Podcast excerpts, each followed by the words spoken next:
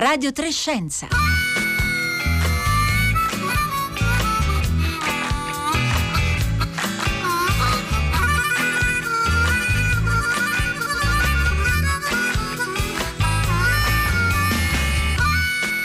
Buongiorno a tutti da Roberta Fulci. Oggi a Radio Trescenza ci occupiamo di lettura e in particolare di letture per i più giovani, anche se sappiamo bene che i libri che vanno bene ai giovani e anche ai giovanissimi certe volte piacciono molto anche a noi grandi. Facciamo questa conversazione sulla letteratura per bambini e ragazzi a partire dal premio eh, Andersen. Il premio Andersen ha ormai una lunga tradizione, esiste da 39 anni, è organizzato dalla rivista Andersen che si occupa proprio di letteratura per l'infanzia e ogni anno fa una, una scelta dei migliori libri eh, in italiano eh, articolando il premio in una serie di categorie eh, organizzate per, per età e per genere. Tra queste categorie c'è la divulgazione.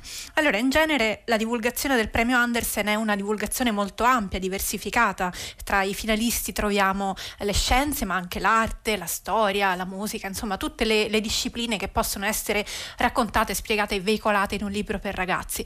Quest'anno, però, la terna dei libri eh, finalisti eh, nella, nella, categoria divulgazione del premio Andersen è eh, compatta dal punto di vista tematico, tutta di scienze, un segnale di eh, attenzione insomma, al tema dell'ambiente e della natura da parte del premio. Allora noi partiremo eh, da qui sfogliando questi tre libri finalisti per poi proseguire nella seconda parte della puntata con un quarto libro che è divulgazione ma è anche narrativa, parla di ragazze e ragazzi ma parla benissimo anche a noi adulti, in questo caso non di ecologia ma di matematica. Allora nel frattempo 335 5634 296 scriveteci oggi i vostri consigli di lettura per i più giovani, titoli chiaramente che abbiano a che fare in qualche modo anche non diretto con la scienza in vista magari dell'estate anche del tempo libero che eh, i più giovani dei nostri ascoltatori ascoltatori avranno e sarebbe bello occupare anche così leggendo di scienza. Allora aspettiamo i vostri suggerimenti di lettura, libri scientifici per ragazzi e ragazze, classici, poco noti, datati o, o, nuovi, quello che volete 335 5634 296 oppure Twitter e Facebook.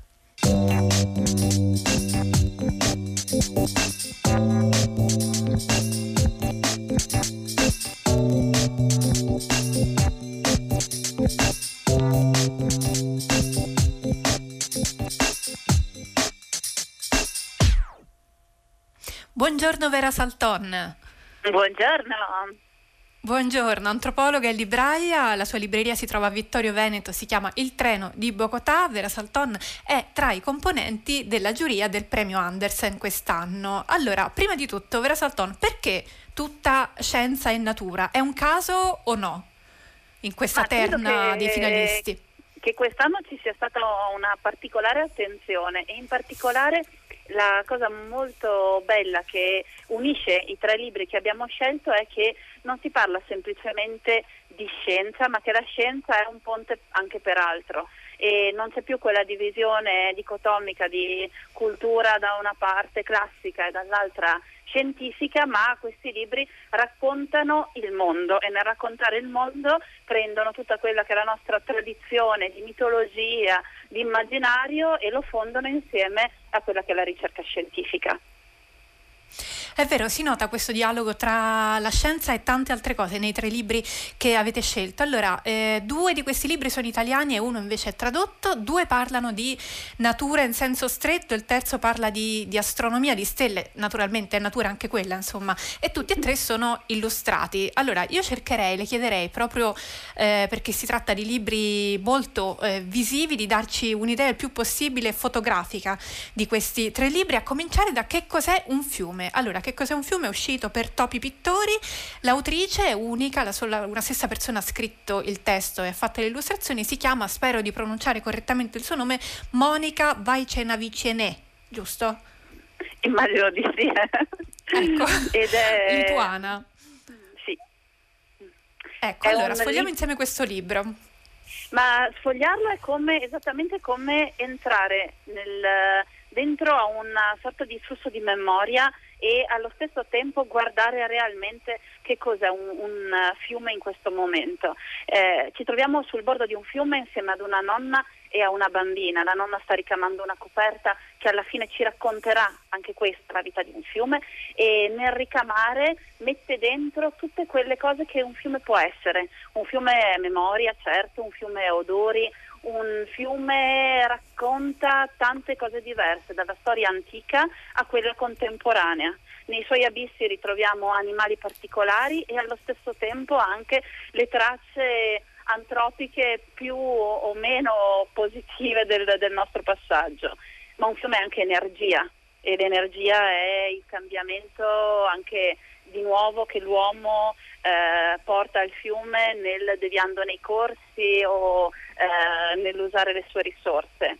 È un luogo di incontro e quindi è tantissimo e eh, le illustrazioni sono la chiave di tutto questo, perché è come se la parola circondasse tutta l'illustrazione e l'illustrazione però ci facesse da specchio per tutto quello che stiamo leggendo e pensando. Perché eh, fascia d'età è pensato questo libro? Io credo che questo, ma come anche gli altri, siano libri assolutamente universali per i propri lettori. Potrebbe prenderlo in mano un bambino molto piccolo, guardarne le illustrazioni e fare quel gioco straordinario che è quello dei perché e quindi del dialogo con il proprio adulto.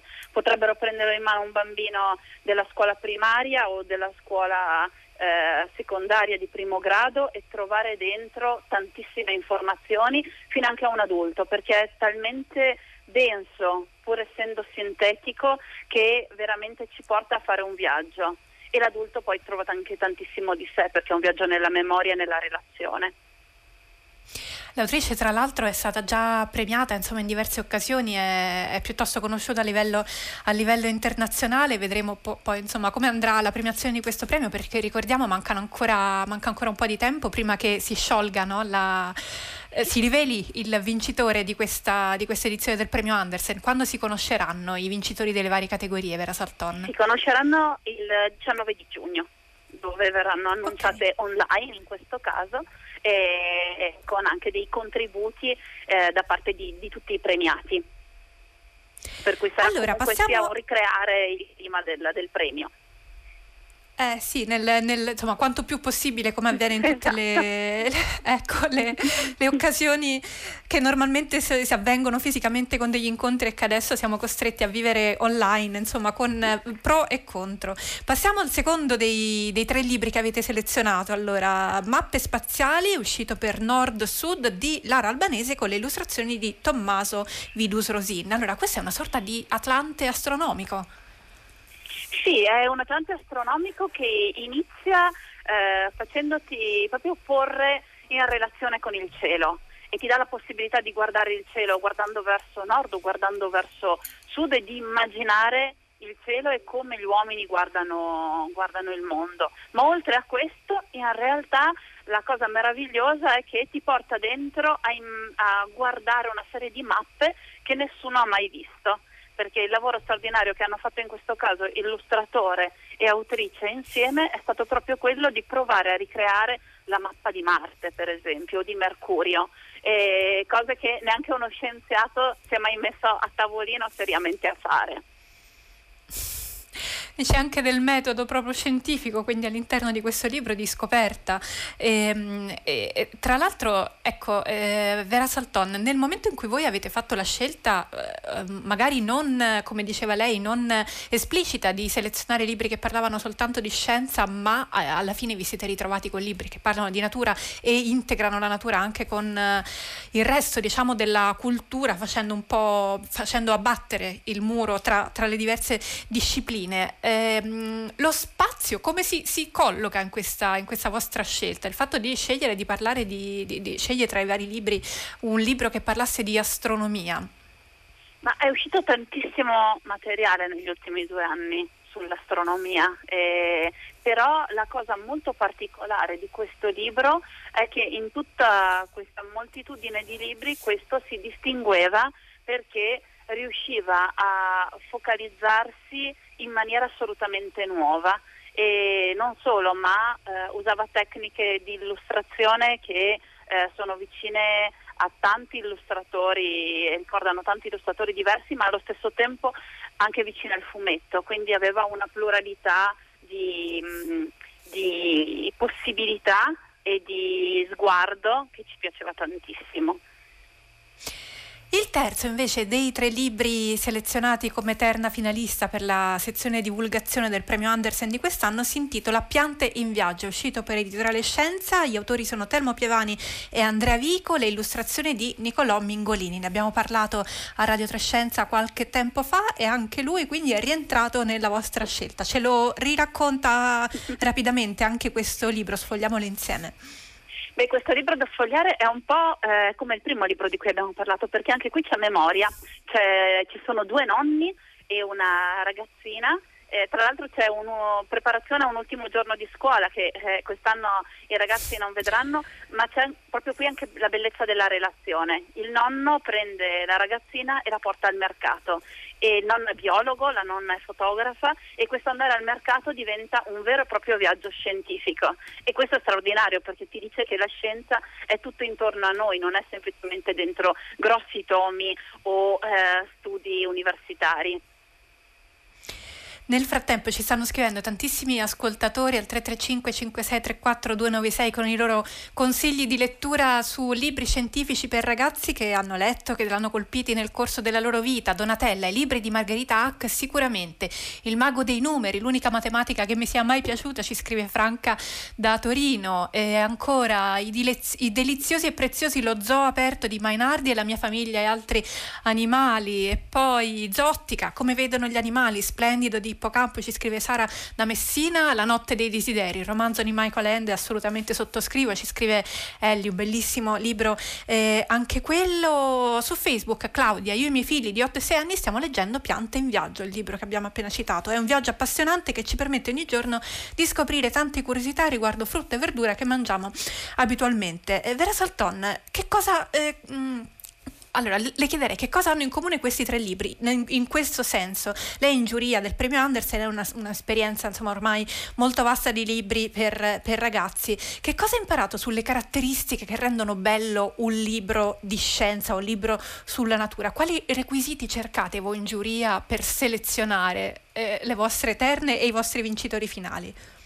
Ma credo che a partire da quello che è una sorta di diciamo, verità scientifica la presentazione di come viene fatto un libro, ma soprattutto anche la capacità di instillare dentro tutti quanti la voglia di un pensiero scientifico, l'immaginazione prima di tutto, ma anche eh, la voglia di darsi delle spiegazioni e non di avere già diciamo, semplicemente una tavola pronta che ti racconta tutto quanto. E quindi come fanno al mercato andare alla ricerca delle cose, come fanno eh, come fa Lara Albanese andare alla ricerca di quello che c'è dietro le stelle o come si fa in Che cos'è un fiume andare a guardare veramente qualcosa che sembra sotto gli occhi di tutti, che nessuno guarda ma che ha pagine e pagine e modi diversi di essere raccontato l'importanza delle domande, insomma, più che delle risposte. Sì. Ora, finora noi abbiamo parlato di libri di carta, però vi, vi proporrei un piccolo caso studio a partire da, da, un progetto a cui sta partecipando anche Radio 3,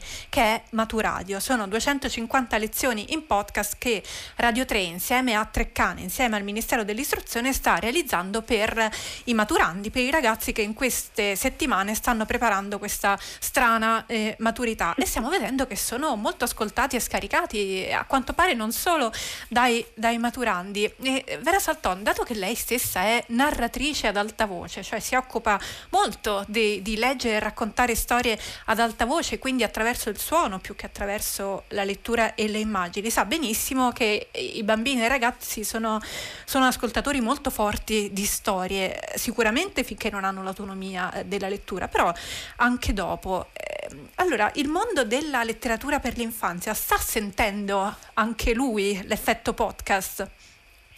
E quindi l'effetto di, di essere ascoltatori? Ma credo di, di sì, anche perché... anche magari la diffusione, per esempio, di audiolibri, magari ci può segnalare sì. o consigliare qualcosa.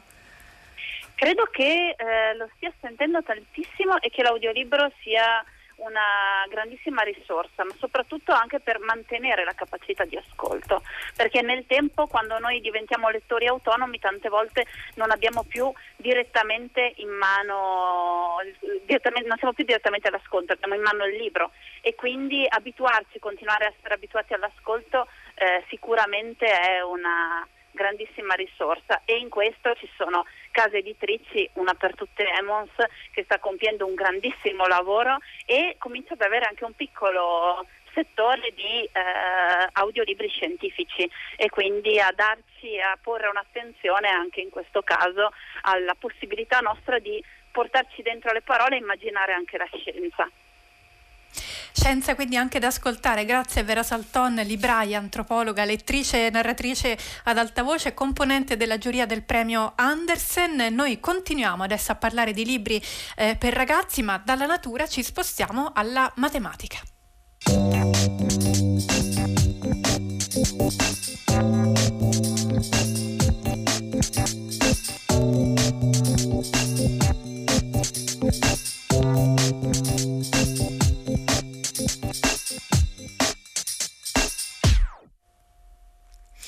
Buongiorno Tommaso Castellani. Buongiorno.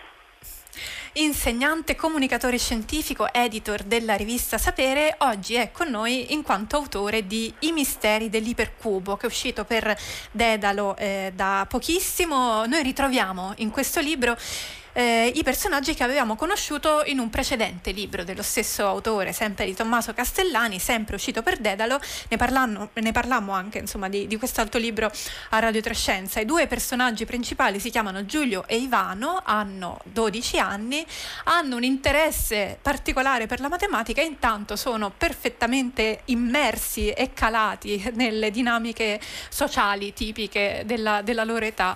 Allora, mh, mm, Tommaso Castellani, io la vorrei mettere mettere immediatamente in, un po' in crisi con una osservazione. Eh, questo libro, eh, come il precedente, è un romanzo giallo, c'è anche insomma, un po' un, un mistero e indubbiamente è un libro che introduce eh, anche tanti concetti matematici.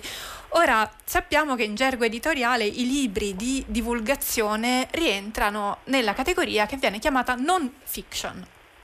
Allora che facciamo? Cioè, il, il, suo libro praticamente ecco, non esiste, non, non, non esiste una, una, categoria per un romanzo matematico. Guardi, lei pone un problema anche, anche, pratico, nel senso che le librerie spesso non sanno dove mettere il mio libro, quindi per esempio il primo fu messo in mezzo ai gialli e secondo me non era proprio la sua collocazione ideale, perché è vero che è un giallo, ma uno che cerca un giallo forse non cerca un giallo che gli racconta di matematica, cerca una storia gialla scritta da un vero scrittore di gialli eh, con eh, l'assassino, il delitto, eccetera, eccetera. E del resto non è neanche un libro di divulgazione, perché il libro di divulgazione è un libro in cui uno trova i concetti matematici, li legge, li impara e li studia. Qui invece c'è una storia, quindi eh, effettivamente la difficoltà di definire il libro eh, mi, crea anche, mi ha creato anche dei problemi pratici. Eh, io credo che la cosa bella forse dei libri sia proprio quella che non sono classificabili, quindi diciamo eh, io non sono uno scrittore di professione, io ho fatto altre cose, faccio l'insegnante e quindi diciamo ho messo in questo libro una parte di me eh, e forse proprio il, il, bello è che è uscito fuori qualche cosa che, che, anche io non sono in grado veramente di definire, di che cosa si tratta. Eh, sicuramente il romanzo è, però c'è anche tanta matematica vera, ecco. Allora, diamo qualche indicazione intanto ai nostri ascoltatori perché possano farsi un'idea di, di, che tipo di libro è. Qualcosa l'abbiamo detta, allora abbiamo un gruppo di amici sui 12 anni in campeggio al mare, abbiamo un mistero che non è un mistero delittuoso, sanguinoso come diceva lei, però è lo stesso molto intrigante, insomma uno vuole sapere come va a finire. E poi ci sono delle rivelazioni matematiche che non esito a definire sconvolgenti. Che intendo con questo? Intendo che sono un po' le migliori, cioè sono quelle per cui non serve grande tecnica, non serve un enorme formalismo e anni di studi, ma comunque sono quelle eh, notizie matematiche che lette per la prima volta aprono dei mondi. E questo accadeva anche un po' nel libro precedente, il professor Z e l'infinito, lì i protagonisti erano iniziati alla verità sui numeri irrazionali. Questa volta invece lei, eh, Castellani, ha scelto come rovello per i suoi due eroi dodicenni il concetto di dimensione. Perché ha scelto il concetto di dimensione? Allora, quello che dice è giustissimo, ci sono delle cose di matematica che sono troppo tecniche e in qualche modo la tecnica eh, rovina un po' il gusto della matematica, no? È come se uno per ascoltare la musica dovesse imparare a suonare uno strumento. Imparare a suonare uno strumento è difficilissimo, ci sono delle cose noiosissime da fare, chi, chi suona il pianoforte sa quante ore ha passato sulle scale, su e giù. Quindi invece però la musica non è questo, ecco, secondo me la matematica è un po' lo stesso, ci sono delle cose che bisogna passare attraverso la tecnica, ma per altre invece si possono, come dire, cogliere anche senza essere degli esperti. E secondo me il concetto di infinito è uno dei concetti più belli che la matematica abbia mai elaborato, infatti a, a esso ho dedicato il mio primo libro. E un altro concetto bellissimo è questo concetto della dimensione, che è forse più difficile da spiegare e evoca anche meno, perché l'infinito evoca qualcosa a chiunque, la dimensione per molti diranno, molti diranno beh, non, boh, non, so neanche che cosa sia. E invece è legata proprio al modo in cui noi percepiamo il mondo, perché noi viviamo in un mondo tridimensionale eh, dal, però il nostro occhio vede in due dimensioni perché il nostro occhio ha una retina su cui viene proiettata un'immagine e questa è la base di tantissime illusioni ottiche che, che, molti avranno visto anche in giro. E su questo concetto di dimensione però la matematica ha costruito tutto un mondo e io di questo mondo volevo raccontare un po' nel mio libro che poi chiaramente come sempre c'è un po' di metafora in questa esplorazione del mondo del campeggio da parte di questi due ragazzi, poi c'è un parallelo con l'esplorazione del mondo della matematica, quindi delle, delle scoperte che piano piano vengono fatte dal, dagli esseri umani sul scoperte o invenzioni, se ne potrebbe dibattere tutta la mattina, che vengono fatte a proposito appunto di concetti matematici.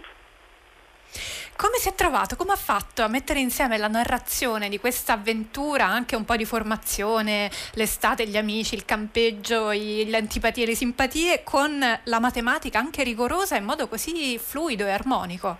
Grazie, spero di esserci riuscito.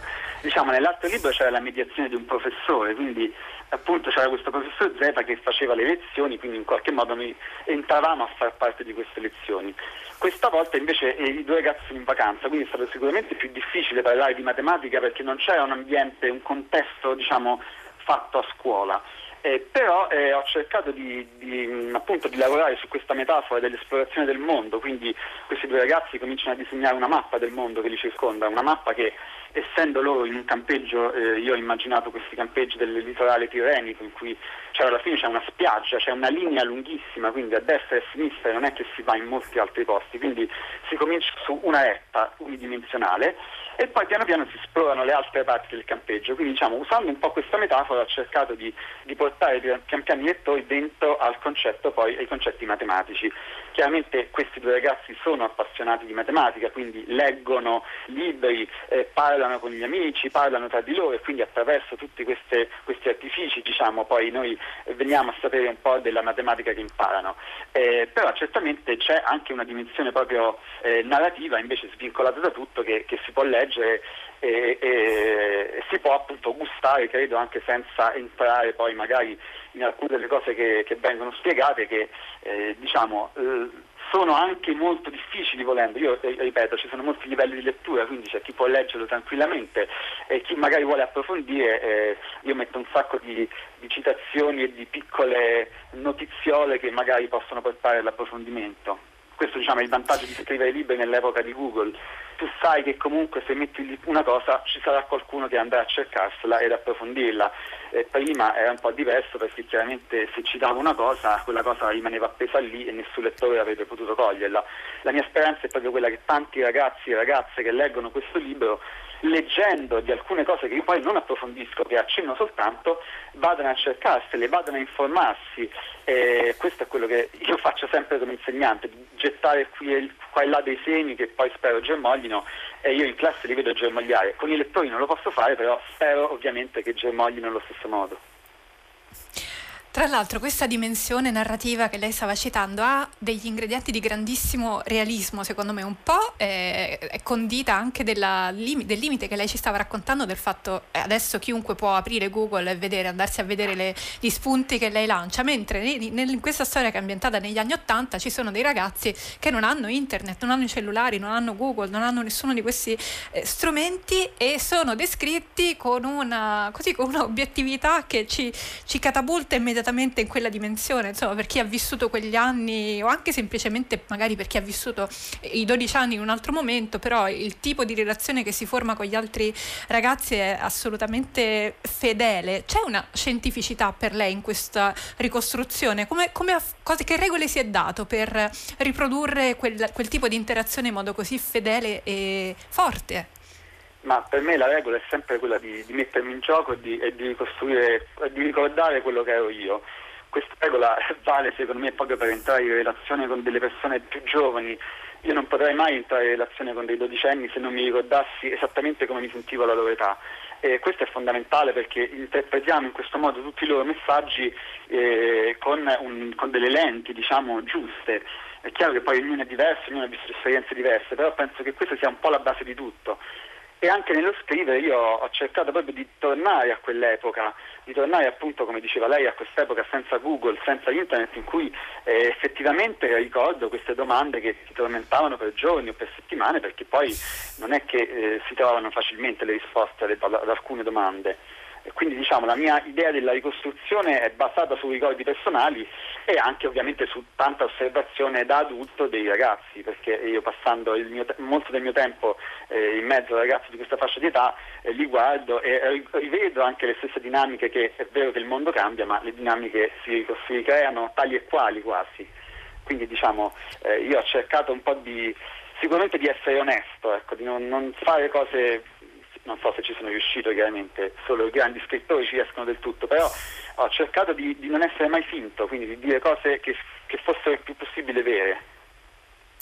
Nel frattempo continuano a scriverci gli ascoltatori con i loro libri di scienza preferiti loro, del, di quando erano ragazzi o magari che hanno letto dopo. Vorrei ricordare i libri di Anna Cerasoli sulla matematica, divertenti e coinvolgenti, ci scrive Alessia, anche i romanzi sull'universo scritti da Stephen Hawking e sua figlia Lucy, letti insieme ai miei figli quando avevano 8-9 anni. Ancora un libro che porta in mezzo alla natura e agli animali selvaggi, Avventura con gli orsi di Robert Leslie. E ce ne sono ancora tantissimi, li trovate se andate eh, sul sito di Radio 3 eh, sotto sms trovate tutti questi consigli nel, de, nel, nel buio scusate, degli anni luce di Piero Angela, insomma ce ne sono tanti. Ci dà eh, Tommaso Castellani, ci dà il suo libro di scienze preferito, qualcosa che l'ha, l'ha, l'ha colpita insomma nelle sue letture che avevano qualcosa a che vedere con la scienza?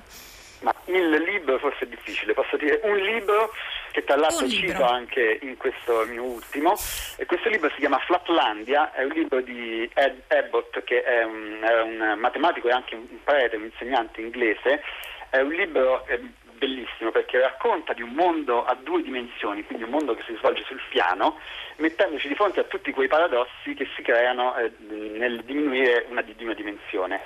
E questo libro tra l'altro è anche una satira un po' della società del tempo, di questa Inghilterra vittoriana, eh, quindi ci sono tutti i personaggi che sono ordinati per classi sociali in base a, sono, sono poligoni gli abitanti di questo paese, sono ordinati per classi sociali in base al numero dei lati.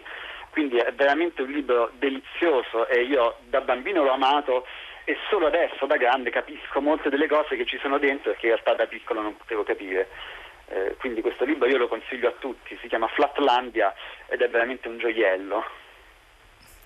Sì, in qualche modo riprende tanti dei ragionamenti che sono stati fatti in, in, quel libro, che poi è diventato un classico, nel suo libro poi sono recuperati e insomma sì, è come se proseguisse un po' quel, quel ragionamento. Poi mh, mm, Tommaso Castellani, abbiamo il tempo ancora per un, un'ultima domanda. Il suo libro si chiude con un mistero matematico irrisolto. Eh, questo significa che ci possiamo immaginare un terzo capitolo, magari una lunga serie di, di altre puntate davanti a noi rispetto a questi suoi primi due libri. Eh, chi lo sa, questo adesso non me lo so dire, però ecco, ci teniamo anche a chiudere con un mistero risolto, nel senso che tutti i misteri, eh, cioè non tutti i misteri si risolvono, ci sono molti problemi che rimangono lì e bisogna imparare a conviverci, ovviamente nel libro racconto anche appunto della, del, della crescita di, questo, di, uno dei protagonisti e del suo rapporto con alcune delle sue emozioni e la difficoltà del convivere con le emozioni, quindi c'è un po' un parallelo, diciamo, ci sono delle cose che uno deve accettare che si risolveranno chissà quando, forse mai, e deve imparare a conviverci. E anche molte domande della matematica, non quella che ho fatto che in realtà ha una soluzione,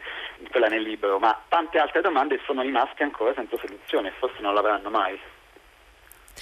Grande prof, ciao a tutti, ci scrive una studentessa, chissà se una sua studentessa si chiama Alice, io le riferisco questo messaggio che è arrivato al 335 5634, eh, 5634 296. Intanto grazie Tommaso Castellani, autore di I misteri dell'ipercubo, che è uscito da poco per Dedalo Edizioni. Siamo arrivati alla fine di questa puntata di Radio Trescenza. Con me vi salutano Paola Brai alla parte tecnica, Giulia Nucci in regia, Francesca, Francesca Buoninconti in redazione, Marco Motta Motta e Rossella Panarese, curatori di Radio Trescenza. Arriva adesso il concerto del mattino da Roberta Fulci. Buona giornata a tutti.